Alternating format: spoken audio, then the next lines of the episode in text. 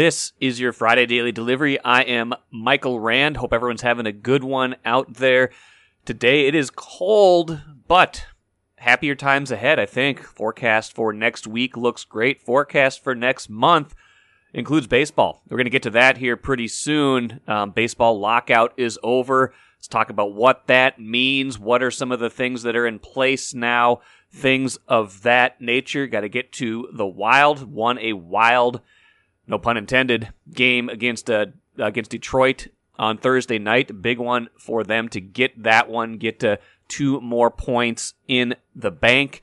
And I'll talk to Andrew Kramer, Vikings writer for the Star Tribune, um, setting up start of the new league year um, next week in the NFL, and just kind of everything that's happened this week. Where the Vikings are positioned as we get ready to start that new league year. Got to get under the salary cap and they really haven't done much yet. So a lot of big moves probably coming for them.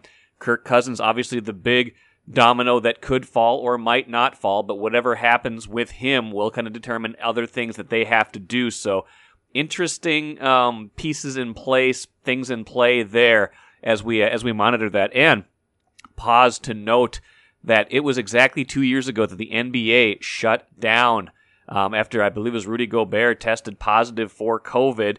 Um, and, you know, it's been two years. Think about that. Two years since that initial, you know, shutdown and everything that has happened since then. But first, what did I miss? You probably didn't miss it. Um, you missed baseball, but you probably didn't miss this news that uh, Major League Baseball has settled its lockout. And I think the biggest questions you might have are kind of what what comes next. And I think there's some key points to hit on here. One, um, sounds like the season will start April 7th, so they're really only going to miss that first week of games. So that means the Twins wouldn't miss that first home series, and they are going to play a full 162, which probably means squeezing in some games, you know, as double headers or on what were previously scheduled off days or extending things a little bit. But they are planning to play a full 162 games this season. Um, expanded playoffs. They're going to 12 teams in the playoffs. There had been some debate whether that would go all the way to 14, but the uh, the CBA that was voted on and ratified got to 12 teams, so six in each league that will be playing this year. Um, camps open uh, today. the Keep Spring Training opens today. Mandatory reporting date is Sunday, and spring training games start next Thursday. Yeah, they're they're going to get this thing cranking up, and in the midst of all that, free agency is going to be going on. The Twins have a ton of work to do in terms of filling out their roster. They really hadn't done much, and this is just going to be an accelerated, beyond accelerated timeline uh, of trying to get them up to speed. Um, so that will be interesting. And also, National League will have the designated hitter, universal designated hitter this year in both leagues. So kind of makes sense. I've been kind of against the DH for a long time, but at the very least now we're going to see it in both leagues. With more interleague play, it only makes sense that there would be a uniform rule across both leagues. That never really made sense to me, and it's been a long time that they've been playing by different rules. That gets fixed in this collective bargaining agreement also. A couple other notes of interest. Got an email from Brian. Says, I've been listening to most of your podcasts since you launched them. Thank you, Brian. Says he just got back from Hawaii. Uh, condolences that you're coming back to this weather, although it's supposed to be not much, much nicer next week. Um, says he's super glad to learn that somehow the players in the league got together on a new deal. Said the reason for my email is that with all the various articles I've read late this afternoon, early evening, this was he sent this on Monday. Um, I haven't seen anything written um, that uh, I sorry, haven't seen anything written that talks about the status of the incredibly goofy recent rules for extra inning games putting the runner on second, nor have I seen anything about the equally odd seven inning double header slates. Just thought I'd reach out to you to see if you could help answer those. Thanks, or as they say here on the islands, mahalo. Yes. I haven't seen it much anywhere, but Jesse Rogers from ESPN did tweet that um, we're back to nine inning doubleheaders and we are back to regular rules in extra innings, which means no runner on second uh, to start the extra inning. So that was apparently both of those were experiments, maybe caused by COVID, and that both of those are going by the wayside for 2022. Now, I'm, it's curious because I haven't seen this anywhere else aside from those Jesse Rogers tweets, and a lot of other places have aggregated those, but that's the only place I've seen it reported. So I'm going to hold off on saying that's definitive at this point, but that is what I have read um, from that source. So, uh, Brian, hope that answers your question, and that's good news to me because I hated both of those rules. Um, you know, the the the seven inning doubleheaders you know, whatever. That didn't come into play that much. The the goofy extra inning rule though, just it bothered me. It was just it was pretend baseball. It's like a ghost runner. I, I didn't like it. Maybe it sped up the game a little bit, but there's other ways to speed up the game that are much more functional than things that only impact a small number of games and impact them in a very strange way. So, big picture, is baseball is back. Spring training going to start very soon. Um, and so if you're looking forward to that, get ready because it's going to be a frenzy over the next few weeks as teams scramble to fill out their rosters, scramble to get ready for the season that's going to begin in what, 28 days, 27 days on April 7th. Looks like the Twins then will open at home if everything is same with the schedule. And uh, we will go from there. But good news if you've been missing baseball, good news for the league and we will see what the collateral damage is from everything that has happened over the last few months. Take a playcation to Mystic Lake for 24 7 gaming, fun restaurants and bars, and luxurious hotel rooms. And join Club M to bask in the rewards. Follow the lights to Mystic Lake, where every day is playday.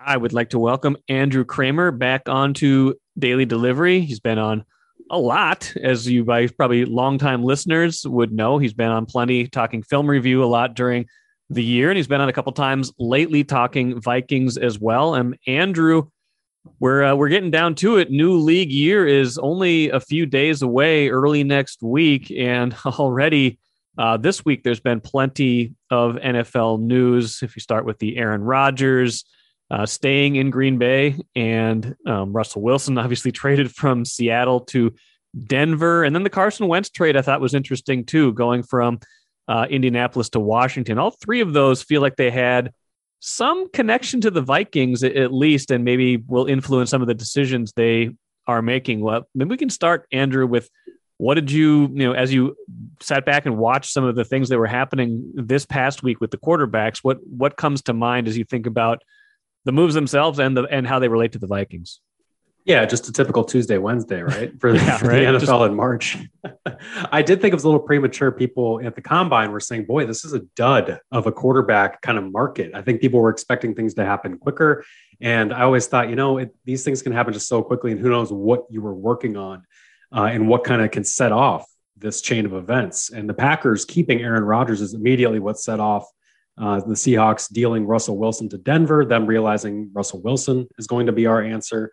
And then, of course, Washington settling on their quarterback option in Carson Wentz. I think it's unfortunate for the Vikings and anybody who uh, wants them to move on from Kirk Cousins that Washington was clearly the most def- desperate suitor this year. And that can change, obviously. It can change with whether Carolina starts feeling the heat more, whether Indianapolis all of a sudden becomes interested in thinking, hey, maybe this guy and Kirk is our best option. Um, I think, though, how it related to the Vikings is it shows that we just never know what kind of deals are working on behind the scenes, what kind of talks, what kind of groundwork has been laid, and how these things can come together so quickly um, when it seems to be dragging on like that. And with the Vikings and Kirk, um, I'm very interested to see how those dominoes set off what could be other teams wanting to jump into this market. Deshaun Watson has a, a landmark um, date coming up on Friday, whether or not he, they're going to press criminal charges or pursue those in his case. And reportedly, around the league, that might set off some teams willing to jump on him if it's only going to be civil charges against him potentially brought. So these things are going to happen and start picking up quickly. And I think with the Vikings, they could very much be involved because they need the cap space. And we have yet to see them make a single move to address that, which to me says they're very much open to multiple ways of clearing it. And what bigger way than Kirk Cousins? Yeah, and we've talked about that, and maybe I want to circle back on that here in Oh, in just a minute. I would I wanted to get your thoughts in particular on the the the Wentz trade because you're right. In Washington, Kirk Cousins wasn't going to go to Washington. He's already been there. That's not like they, they weren't going to trade for Kirk Cousins. They, had a chance to keep Kirk Cousins four years ago, and they said no thanks. However, is interesting that I think I read the ESPN story that I read after Schefter reported the trade said that since 2018, start the start of the 2018 season, Washington has had the worst quarterback play in the NFL. Basically, their total QBR is dead last, and their touchdown passes are dead last since then. So it does show you like what you miss when you don't have at least a capable, steady quarterback. So there there is a little bit of kind of cautionary tale there if you are ready to move on from Kirk Cousins, um, which I am. However, I do feel like they're in this kind of sweet spot where it makes sense and there's going to be a market for it. But I, I want to get your thoughts on the Wentz trade from the perspective of what what uh, what Washington was was willing to give up for Carson Wentz and what's what amounts to he's really only got one year of functional contract left. He's got a couple of what looked like you know void years or kind of dead years after the 2022 season. So his his cap number in 2022 is not too dissimilar from what Kirk Cousins' number would be for a trading team, like 35 million versus 29 million. He's younger, uh, but he's been injury prone. He hasn't been terribly effective in, you know, he's been inconsistent at least, and that's part of the reason why Indianapolis moved on from him to get, you know, two thirds. One of those thirds could become a second. What did you think about the the value that you know the relative value in that trade? Yeah, I think it's important to note that Kirk Cousins is obviously better than Carson Wentz. I think the league realizes that, but I also think the league realizes what Kirk is. And I, I think of Mike Sando every year, former ESPN guy, does the uh, quarterback tiers where he pulls like 50 guys around the league, personnel executives, to rank all the quarterbacks, put them all in order for me, and I'll put a composite ranking together. And every year, Kirk is right in the middle. And I pulled up last year's because I was curious just to see what the most recent thought was when it comes to that poll. And 43 of the 50 people put Kirk in tier three. I think Carson Wentz is probably tier four, tier five. He's below that. He still needs to show that he can be that guy that he was in Philadelphia when people were talking MVP for him. He just hasn't been since then. He's been too reckless, too injury prone, fumbles the ball more than anybody.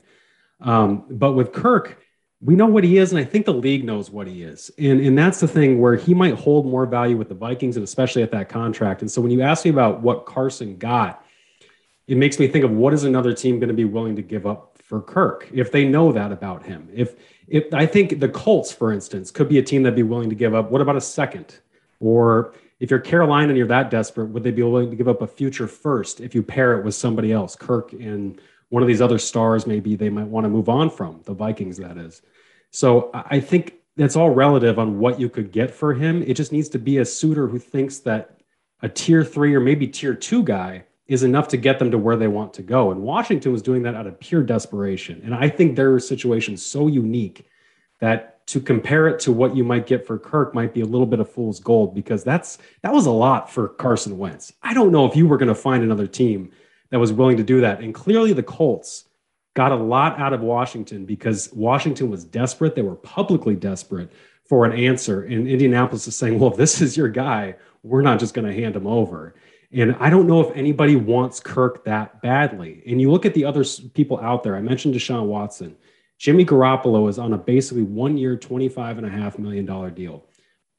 How different is Kirk and Jimmy G if we're talking 12, 13 million dollars and that can be spent elsewhere on your roster? So I just think they're competing with some forces that that I don't think people realize when it's just, oh, trade Kirk and maybe get a two for him. It's going to be a team that's going to want to need him and think that he can be that missing piece. But Kirk was also just that missing piece four years ago for a franchise that just fired everybody in part because he couldn't take them to where they wanted to go. Yeah, those are all good points. Um, Indianapolis is interesting, like you say, just because they've got a lot of cap space now and they've clearly got a quarterback need and they, you know, they should have been a playoff team last season, if not for what losing to the Jaguars on the final game of the season when Carson Wentz was awful in that game. That was a big reason they, not the only reason, but a big reason they lost that game, and probably part of what sealed his fate in Indianapolis. And you're right, if someone like um, Deshaun Watson is available, if they're you know, willing to kind of deal with whatever comes with Deshaun Watson in a trade, that probably makes more sense because they've got the cap space. He's clearly more of a a home run than Kirk Cousins, but there's I feel like there's still enough teams out there that could talk themselves into if we get this guy, we could win 10 or 11 games next season, and that's better than nothing.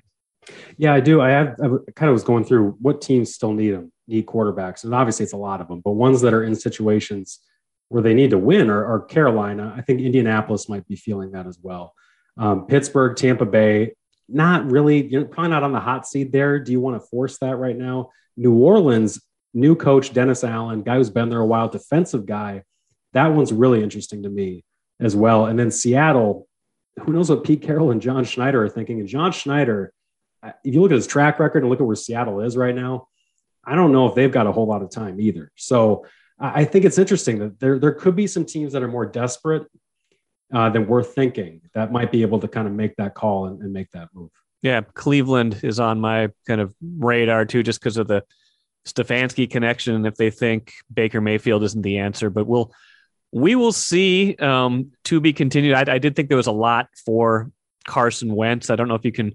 To me, it established a baseline market for me, though. It, it established to me that even though I think Carson Wentz Carson Wentz has a higher ceiling than Kirk Cousins, he certainly has a much lower floor. So that kind of puts Kirk in that area of where you know what you're getting.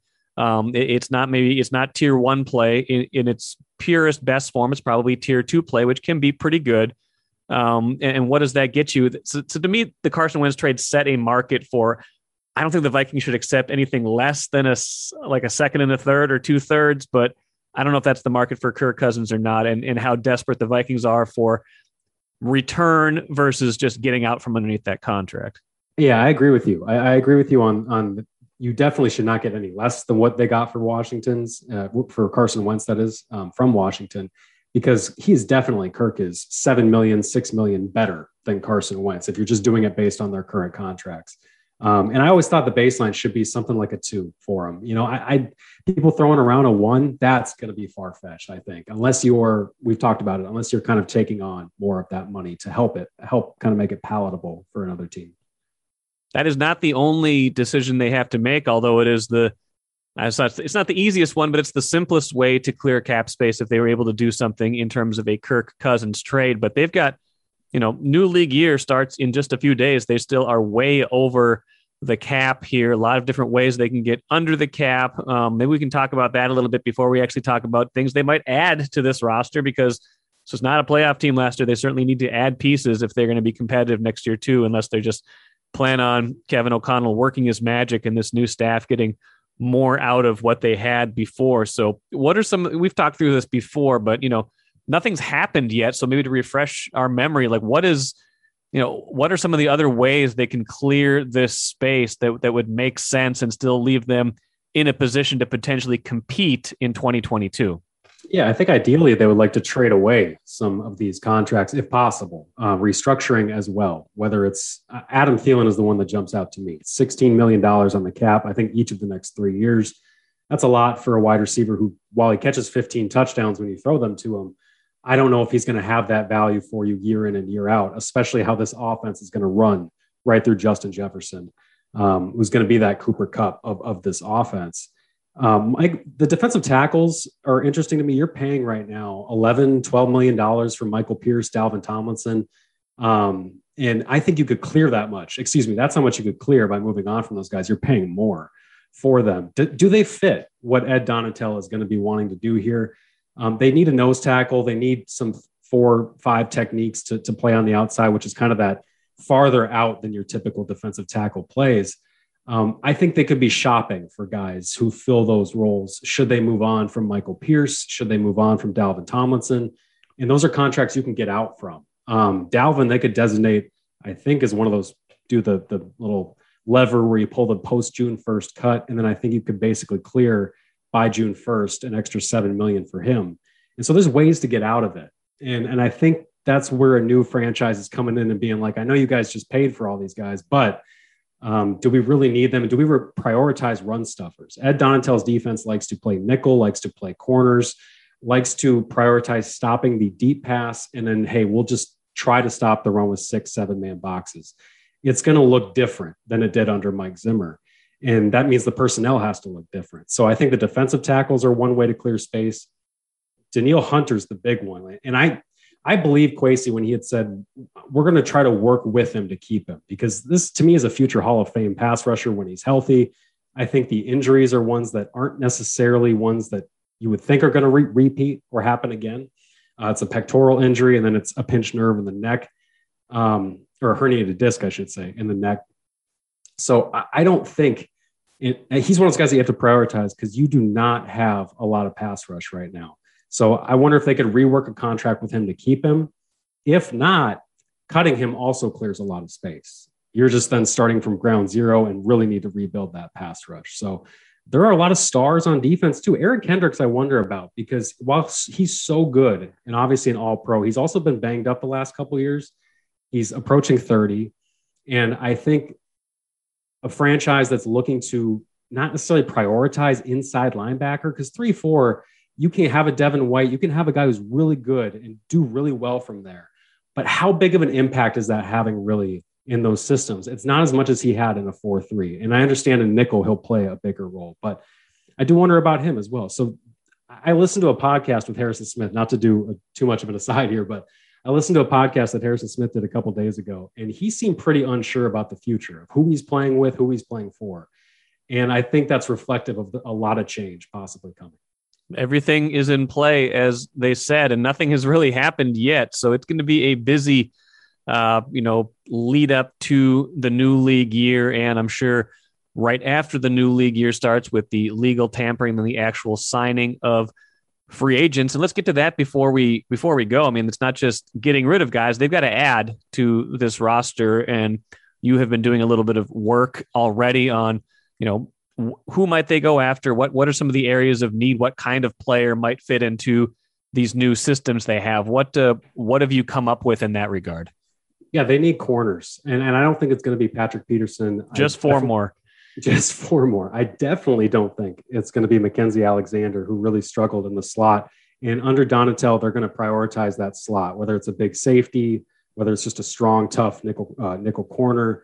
Uh, Bryce Callahan's a guy who played for the Bears, played for Denver. If you've watched a lot of Vikings Bears games, he should stick out to you because he's consistently been, when healthy, one of the best slot defenders he to me is a slam dunk fit. I think that'll be one of their first calls next week um, regarding filling that spot. And then outside corner, it's tough. You you look in the market, there's not a whole lot out there, um, and the ones that are out there are going to cost a lot of money. And so I just don't think J.C. Jackson from the Patriots is is even in their ballpark, let alone universe. Um, the Chiefs' Charvarius Ward is another good outside man-to-man corner, but might be too much money. I think you're looking down the line at even guys like the Packers Kevin King. And I think people are going to flinch at that. And Mike, you just rolled your eyes into oblivion at that. But he had his best season in 2019 under Mike Pettine. And he's also a good, tall, not sometimes good, tall outside man to man corner and somebody that could be cheap for them. So I wouldn't be shocked to see him coming to Minnesota. They need edge rushers, they need interior offensive linemen. I could see them signing a starting guard. There are a lot of good starting guards um, out there in this market right now and, and not named Brandon Scherff, who's the all pro, who's going to top that market. But you could get guys in the five, six, seven million dollar range potentially for one or two year deals. Um, I think the 49ers, Laken Tomlinson, former Detroit Lion, he's really ascended. He might be a bit too much money, but two former Rams are available, and Brian Allen, who's a good center for them, and Austin Corbett, who was a former Browns draft pick, who's been a good right guard for them. So there are some connections with the coaching staff. There are a lot of players available on the interior O line. I think you could see them sign a starter at one of these guard spots and then not have to worry about much of it in the draft. Um, because I just don't think Kwesi, and you look at their track record in Cleveland, they don't prioritize interior O line through the draft very often or with big free agent contracts. So with the two tackles set, I think it's going to be some kind of middle tier veteran contracts on the O line. And I think that's might how they roll with that moving forward. And then they need interior uh, linebackers as well. It's just Eric Kendricks right now. There's nobody else uh, with any experience next to him. So there's a couple former Broncos available that makes sense, guys who have played for Donatell.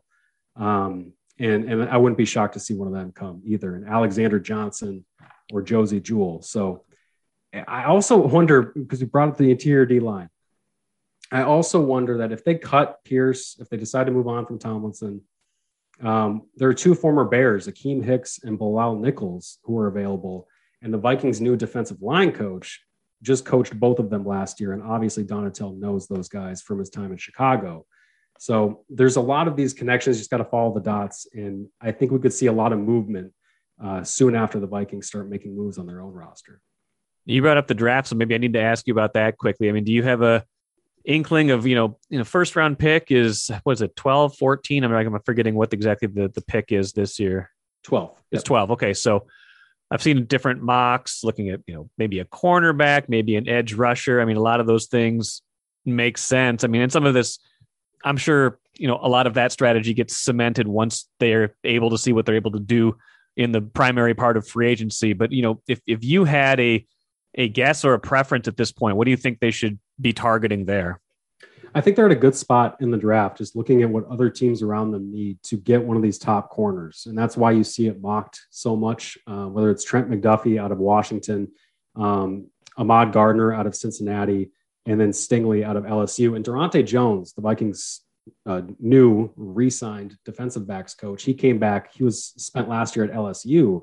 Uh, he just coached Stingley, even though it was only for a month before he, he had a Lisfranc injury. But um, he knows him really well. They also I think, need size. And Gardner, if he somehow fell to 12th, or if they even wanted to trade up for him, uh, he's six foot three, runs a four four, didn't mm. allow a touchdown in three years, and I, and I think that's a perfect fit for them. So corner to me stands out quite a bit because edge rusher, everybody you talk to in terms of GMs, evaluators, they say this edge rusher edge rusher class is really deep. You can get them in the second round, you can get them in the third round.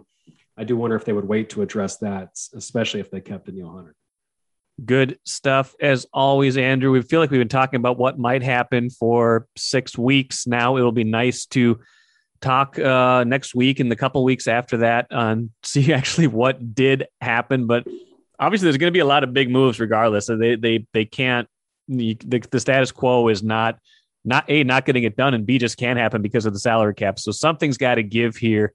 And I'm sure you and Ben Goessling and Mark Craig will be writing about it, analyzing it, reporting it on Star Tribune and StarTribune.com. And we'll probably be talking about it on this podcast and on Access Vikings as well. Absolutely, Mike. Yeah, it'll be fun watching it. I, even if it's not the one big move with Kirk, it's going to have to be a bunch of other moves because uh, they, they got to clear the money, as you say. Where's the money? Should play the sounder right now. Let's do it. Where's the money, Brzezinski? All right. Thanks, Andrew. We'll talk to you later. Thanks a lot, Mike.